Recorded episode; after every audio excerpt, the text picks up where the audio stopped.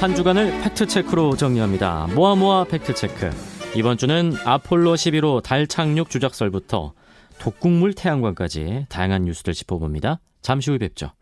모아모아 팩트체크 권민철 기자와 함께합니다. 안녕하세요. 네, 안녕하세요. 네, 바로 살펴보죠. 어, 연일 한일 갈등이 논란입니다. 아, 일본은 1965년 한일 청구권 협정으로 강제 동원 피해 문제는 끝났는데 우리 대법원이 뒤집었다. 지금 이 주장을 하고 있습니다. 네. 이와 유사한 주장이 많죠. 네, 최근 조선일보가 아, 그런 보도를 했었고요. 또 일부 정치인들 사이에서도 얘기가 돌고 있습니다. 네. 아, 노무현 정부도 강제 동원 피해 문제가 한일 협정 때 정리됐다고 했는데 대법원이 뒤집었다. 이제 이런 주장이죠. 음. 어, 이거를 이제 KBS 등과 같은 여러 언론이 체크를 했는데 하나씩 따져보겠습니다. 일단 노무현 정부의 그 결정이라는 게 뭡니까? 네, 2005년에 한일 청구권 협정의 법적 효력 등을 논의한 민간위원회가 한 결정을 이야기를 하는 겁니다. 네. 당시 이 민간위원회의 그 발표 자료를 보면 위안부 문제 같은 반인도적 불법 행위는 청구권 협정으로 해결되지 않았다고 돼 있는데요. 네. 다만 일본에서 받은 돈은 강제동원 피해자의 보상 성격이 감안돼 있다. 음. 이렇게 말을 합니다. 바로 이거를 넣고 어, 일부에서 이제 비판을 하고 있는 겁니다. 일본에서 받은 돈은 강제동원 피해자의 보상 성격이 감안돼 있다. 그럼 한일 협정 때 이게 정리됐다는 얘기입니까? 그렇지 않습니다. 아, 말씀하신 보상과 네. 또 다른 배상 차이가 있죠. 음, 무슨 차이가 있는 거죠? 네, 보상은 합법적 행위로 발생한 손실을 갚는 거고요. 배상은 불법 행위에 대한 손해를 음. 갚는 거죠. 그럼 노무현 정부 때 일본에서 받은 돈은 강제동원 피해자의 보상 성격이 감안돼 있다. 어, 대법 판결과 다른 얘기네요. 못 받은 임금과 수당 등 노역의 대가를 받는 게 보상이겠죠. 네. 하지만 대법원 판결은 이 보상이 아닌 배상, 그러니까 불법 행위로 입은 피해에 대한 손해배상을 네. 인정한 겁니다. 따라서 당시 민간위원회 결정과 달라진 게 없는 거죠. 그렇네요. 네. 자, 명료하게 이해됐습니다. 자, 그럼 이와 관련해서 한일 협정에 따라서 개인의 청구권을 소멸되나 어, 이 부분과 관련해서는 당시 민간위원회가 다른 결론을 내렸나요? 네, 민간위원회 백서를 보면요, 개인들의 배상 청구는 가능하다 음. 이렇게 명시가 돼 있습니다. 네. 국가 간의 협정으로 개인 청구권은 소멸되지 않는다. 또 일본도 협정 이후에 청구권을 없애려고 따로 법을 만들어야 했다. 이렇게 명확하게 지적을 하는데요. 네. 어, 백서 곳곳에 이렇게 개인 청구권을 음. 인정을 하고 있는 겁니다. 대법원의 2012년 파기 완성 그리고 2018년 확정 판결 모두 네. 이렇게 2005년에 민관위의 논의와 결정을 반영하고 있는 겁니다. 음. 그래서 노무현 정권의 결정을 대법원이 뒤집었다. 이 주장은 전혀 사실이 아닌 거죠. 개인 청구권과 관련해서 어제 김현정의 뉴스쇼에 출연한 한원구 성공회대 교수 얘기입니다. 국가 간의 청구권은 소멸된 것으로 보는데 개인 청구권이라는 게 있죠. 예, 예. 어, 그래서 일본도 어, 그 점을 인정해 왔습니다. 중요한 이유는 뭐냐면요. 예. 일본 사람들도 미국에 대해서 청구할 수 있는 권리가 있는 거 아닙니까? 그렇죠. 그러니까 개인 청구권을 한국에 대한 걸 부인해 버리면 이것도 사라져 버리니까. 아, 자기들의 개인 예, 청구권도 그러니까 사라져 버리니까. 국가 대 국가의 청구권은 일본이 샌프란시스코 평화 조약을 통해서 예, 예. 이제 전부 다 그 사라져 버렸지만 예. 그 일본 개인이 각 나라에 대해서 갖고 있었던 거. 네, 정리하겠습니다. 노무현 정부도 강제동원 피해 문제가 한일 협정 때 정리됐다고 했는데 대법원이 뒤집었다. 사실이 아닙니다. 카톡으로 많이 도는 뉴스인데요. 일본이 돈 빼가면 우리나라 망한다 이 얘기도 돌고 있어요. 네. 이것도 팩트 체크가 됐습니까? 네, 일본이 한국에 푼 돈을 회수하면 한국은 바로 망한다. 이제 이런 얘기인데 네. 에, 여러 이제 지라시 또 유튜브 이런 데서 유포가 되고 있는 음. 소문인데요. 결론부터 말씀드리면 사실이 아닙니다. 일단 일본 돈이 얼마나 들어와 있습니까 지금? 금감원 그 5월 말 집계한 걸 보면요. 네. 일본계 은행 국내 지점의 총 여신을 보니까 24조 7천억 원 정도입니다. 네. 근데 이 5월 말 기준으로 우리나라 전체 외환 보유액은 4,020억 달러. 음. 그러니까 473조. 네. 세계 9위의 수준이죠. 음. IMF 때를 걱정하시는데 2008년 외환 보유액이 우리가 지금 보유하고 있는 금액의 절반 정도, 네. 2,397억 달러 정도. 음. 그러니까 비교가 안 되는 거죠. 일본계 은행의 총 여신은 그렇게 많지는 않네요, 지금. 유동성도 중요하죠. 네. 외화 유동성 비율이라는 게 있습니다. 네. 순 외화 유출 대비 외화 자산의 비율 이제 이걸 얘기하는 건데요. 금융회사의 외환 건전성을 측정하는 이제 대표적인 지표인데 네. 그 비율이 80% 이상이어야 합니다. 음. 그런데 일반 은행은 111%이고요. 네. 특수은행은 98% 수준. 아. 예, 따라서 걱정 절대 안 하셔도 됩니다. 최정구 금융위원장입니다. 최악의 경우에는 아, 롤오버를 안 해주고 신규 대출을 안 해준다는 것일 텐데 어, 우리가 대처하기에 큰 어려움이 있지는 않을 거라고 생각합니다. 금융기관들의 신인도도 어, 매우 높아서 어, 일본이 돈을 빌려주지 않는다고 해도 얼마든지 다른 데서 빌릴 수가 있습니다. 네, 일본이 돈을 빼가면 우리나라 망한다. 가짜 뉴스입니다. 자, 오늘이 역사적인 날입니다. 아폴로 11호의 달 착륙 50주년이 되는 날이죠? 네. 69년 7월 20일. 에, 그날 에, 달에 착륙했으니까 오늘이 이제 50주년이 딱 되는 날입니다. 네. 1969년 대한뉴스의 일부분 들어보겠습니다. 달아달아 밝은 달아 사람들의 즐거움과 슬픔을 부싸모으던 저 달에 인간의 첫 발이 닿았습니다. 지구에서 달까지의 거리는 장장 40만 킬로미터. 아폴로 11호는 오늘날 인간 눈의 총화이며 우리 온 지구인들의 희망과 기대를 건 과학의 결정체였습니다. 암스트롱이 전 인류가 지켜보는 가운데 달의 첫 발을 내디뎠습니다. 그것은 1969년 7월 21일 11시 56분 20초. 정말 감격적이고 역사적인 순간이었습니다. 그리니치 표준 시간으로는 밤 9시 17분이었습니다. 음. 이글호를 타고 달 표면의 고요한 바다에 내렸었죠. 네. 닐 암스트롱 다들 기억하실 텐데 음. 함께 내린 사람 이름은 버즈 올드린입니다. 네. 그런데 이 달 착륙이 조작됐다는 주장이 지금 50년째 뭐 이어지고 있습니다. 네. 당시 우주 탐사는 소련이 앞, 앞섰거든요. 그래서 케네디 대통령이 무조건 1960년대 안에 미국인을 달에 착륙시키라 이렇게 지시를 내렸습니다. 네. 하지만 어, 마음은 급했지만 실력은 없던 나사가 비밀 기지에 특수 스튜디오를 차려서 달 착륙 장면을 촬영을 했다. 음. 아, 이런 주장이 이제 나오고 있는 겁니다. 자, 이와 관련해서 항상 등장하는 얘기가 펄럭이는 성조기입니다. 네, 달인데 성조기가 바람에 펄럭인다. 좀 이상하죠? 네. 어, 다른 이제 진공 상태다. 이제 이런 주장인데 영국의 왕립 그리니치 천문대도 이 주장을 짚어봤는데요. 의외로 답은 간단합니다. 네. 우주 비행사들이 깃대를 달 표면에 꽂으려고 깃대를 움직이다 보니까 성조기가 펄럭이는 것처럼 보인다. 음. 이제 이게 예, 그리니치 천문대의 답이고요. 정확히 무슨 얘기입니까 이게? 어, 당시 장면을 동영상으로 보면 좀 이해가 쉬운데요. 네. 당시 성조기가 그냥 세워진 상태에서 펄럭이는 장면은 하나도 없습니다. 아. 우주 비행사가 바닥에 깃대를 꽂으려 하는 장면에서 깃대를 움직일 때 음. 그때마다 이제 펄럭이는 장면, 펄럭이는 것처럼 보이는 거죠. 그래서 어, 동영상에는 어느 순간부터는 성조기가 이제 움직이지가 않습니다. 네. 어, 바람에 펄럭인 게 아니라는 얘기죠. 음. 그리고 성조기가 계속 펴져 있는 이유는 네. 어, 성조기가 편체로 보이도록 깃발 위에 막대 같은 거를 집어넣었다고 합니다. 음. 이 또한 사실로 확인된 이야기고요. 자, 그리고 조작이란 주장의 근거 중에 달 착륙 사진에 별이 없다. 이것도 있습니다. 네. 사실 밤하늘의 별 한 번이라도 사진 찍어본 분이면 금방 좀 이해를 할 겁니다. 네. 찍어봐야 어지간해서는 잘안 보이죠. 네, 잘 안 나오죠. 네네. 달 표면이 매우 밝아서 셔터 속도를 대단히 짧게 해야지 이렇게 촬영이 가능한데 그 당시 그 셔터 음. 속도가 짧아서 예, 별의 희미한 빛도 잘 안 담긴 게 맞다. 음. 이게 이제 사실인 것 같습니다. 그렇겠네요. 네. 자, 그리고 조작설의 또 다른 근거도 있습니다. 먼지가 보이지 않았다. 이 얘기도 있거든요. 달 착륙했을 때. 네. 어, 일단 아폴로 11호 착륙 때는요. 수직이 아닌 수평으로 비행을 했으니까 추진 엔진이 아래로 향하지가 않아서 달 표면에 당연히 먼지가 일지 않았을 거고요. 오. 자, 그럼 하나만 더 보죠. 아, 달에 첫 발을 딛는 닐 암스트롱의 모습이 영상으로 담겼는데 자 그럼 이걸 누가 찍었나 이런 의문도 나오거든요.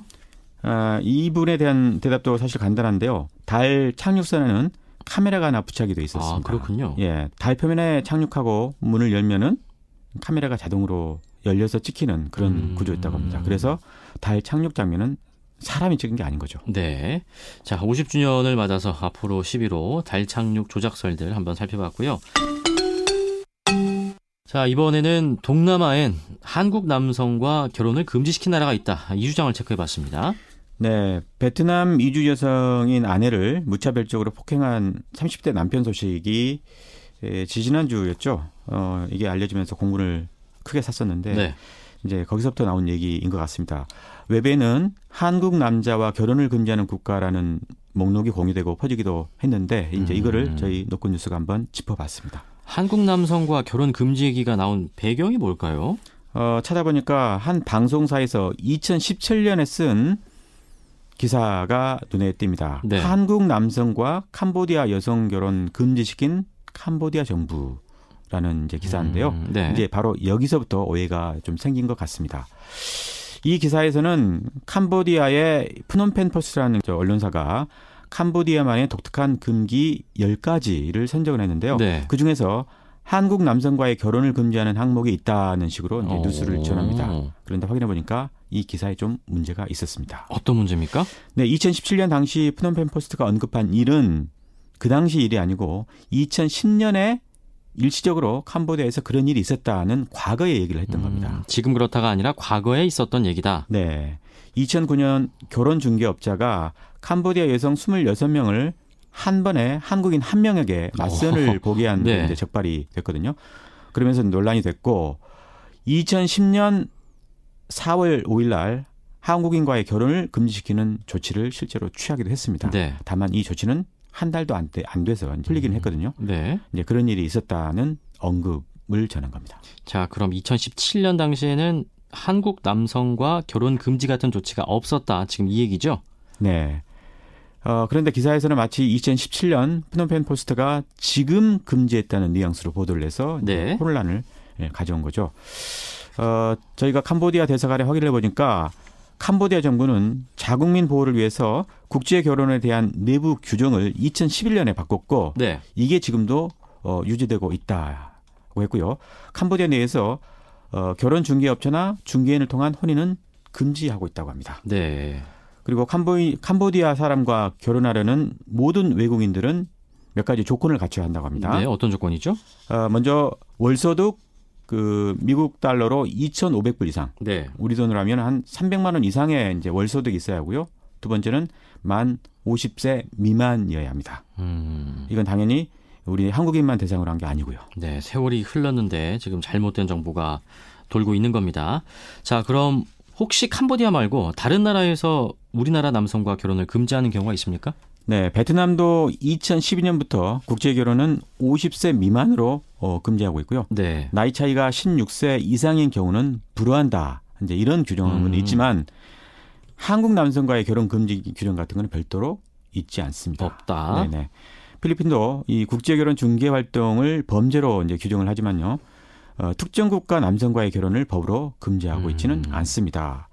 국제 결혼의 문제점이 불거지면서 자국민 보호를 위해서 결혼 자격을 엄격히 하거나 또 결혼 중개업을 제한하고 있다고 어, 이 정도로 보시면 맞겠습니다. 네, 정리합니다. 동남아엔 한국 남성과 결혼을 금지시킨 나라가 있다. 사실이 아닙니다. 자, 다음 팩트 체크는 일본 여행 안 가기, 일본 경제에 영향을 주나. 지금 이걸 체크했습니다. 네, 일본의 그 수출 규제 조치에 따라서 어, 그에 대한 반발로 일본 제품 불매 운동에서 이제 일본 여행 거부 움직임이 있죠. 네. 여행 업계에 따르면 어, 일본 여행 신규 예약 건수가 예년보다 크게 줄었다고 합니다. 음. 예약 취소도 잇따르고 있다고 하고요. 어, 이런 효과가 있는지 아, 이게 이제 효과가 있는지 연합뉴스가 체크를 해봤습니다. 네, 출발이 저희 CBS 뉴스쇼였죠? 네, 장정욱 일본 마스야마대 경제학과 교수였죠. 어, 지난 15일에 기본적인 뉴스쇼에서 어, 발언을 했는데 이 부분 한번 들어보시죠.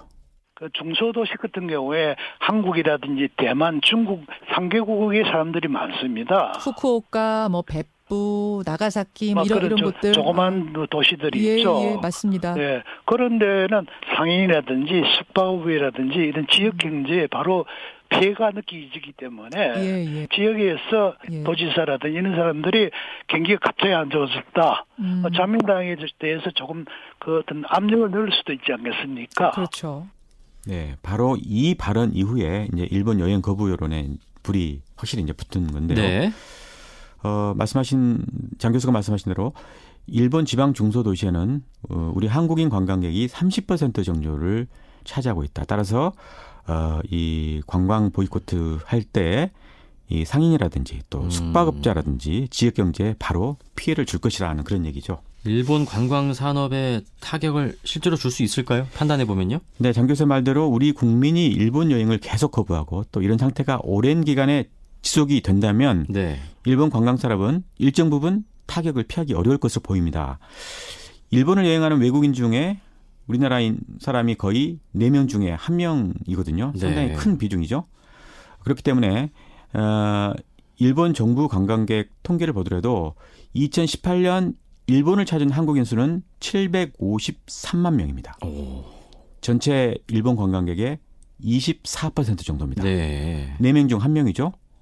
그리고 어 이 그 이게 이제 두 번째 많은 숫자인데 중국이 838만 명. 음. 그러니까 중국보다 조금 작은 네. 그 수준으로 2위를 지금 차지하고 얼마 있습니다. 차이 안 나네요. 네네. 네. 3위는 이보다 훨씬 떨어진 15% 아, 대만이고요. 네. 홍콩은 한 7% 정도밖에 음. 차지하지 않고 있습니다. 일본 가서 쓰는 돈은 얼마나 됩니까, 사람들이?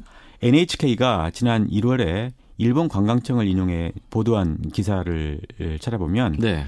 아, 우리나라 사람들이 작년에 일본을 여행하면서 6조 3천억 원 정도를 썼다고 되어 있습니다. 음. 전체 외국인 관광객이 쓴 돈의 13% 정도에 해당합니다. 그럼 장종욱 교수 주장대로 일본 지방 중소도시에서 우리나라 관광객 비중이 높다는 진단은 어떻습니까? 대체로 사실인 것으로 나타났는데요. 네.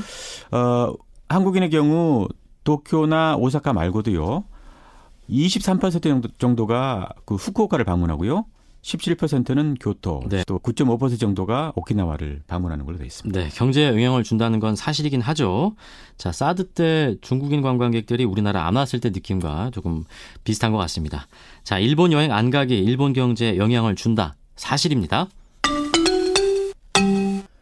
자, 이번엔 독극물 태양광 발전과 관련된 걸 팩체크했네요. 최근 노년층을 중심으로 전 국토를 독극물로 오염시키는 문재인의 심보라면서 네. 태양광을 독극물로 표현한 글이 퍼지고 있거든요. 이거를 뉴스톱이 체크를 했습니다. 아니 전 국토를 독극물로 오염시킨다. 이게 무슨 내용입니까? 네, 태양광 판넬에서 1급 독성 물질인 카드뮴, 크롬, 납성분 등이 발생이 돼서 국민 건강에 막대한 질량을 초래한다. 네. 그래서 그래서 해외에서는 오래전에 태양광 발전을 취소했다. 이런 내용인데요. 음. 또 지금 태양광은 중국산이라서 품질이 더 불량하다.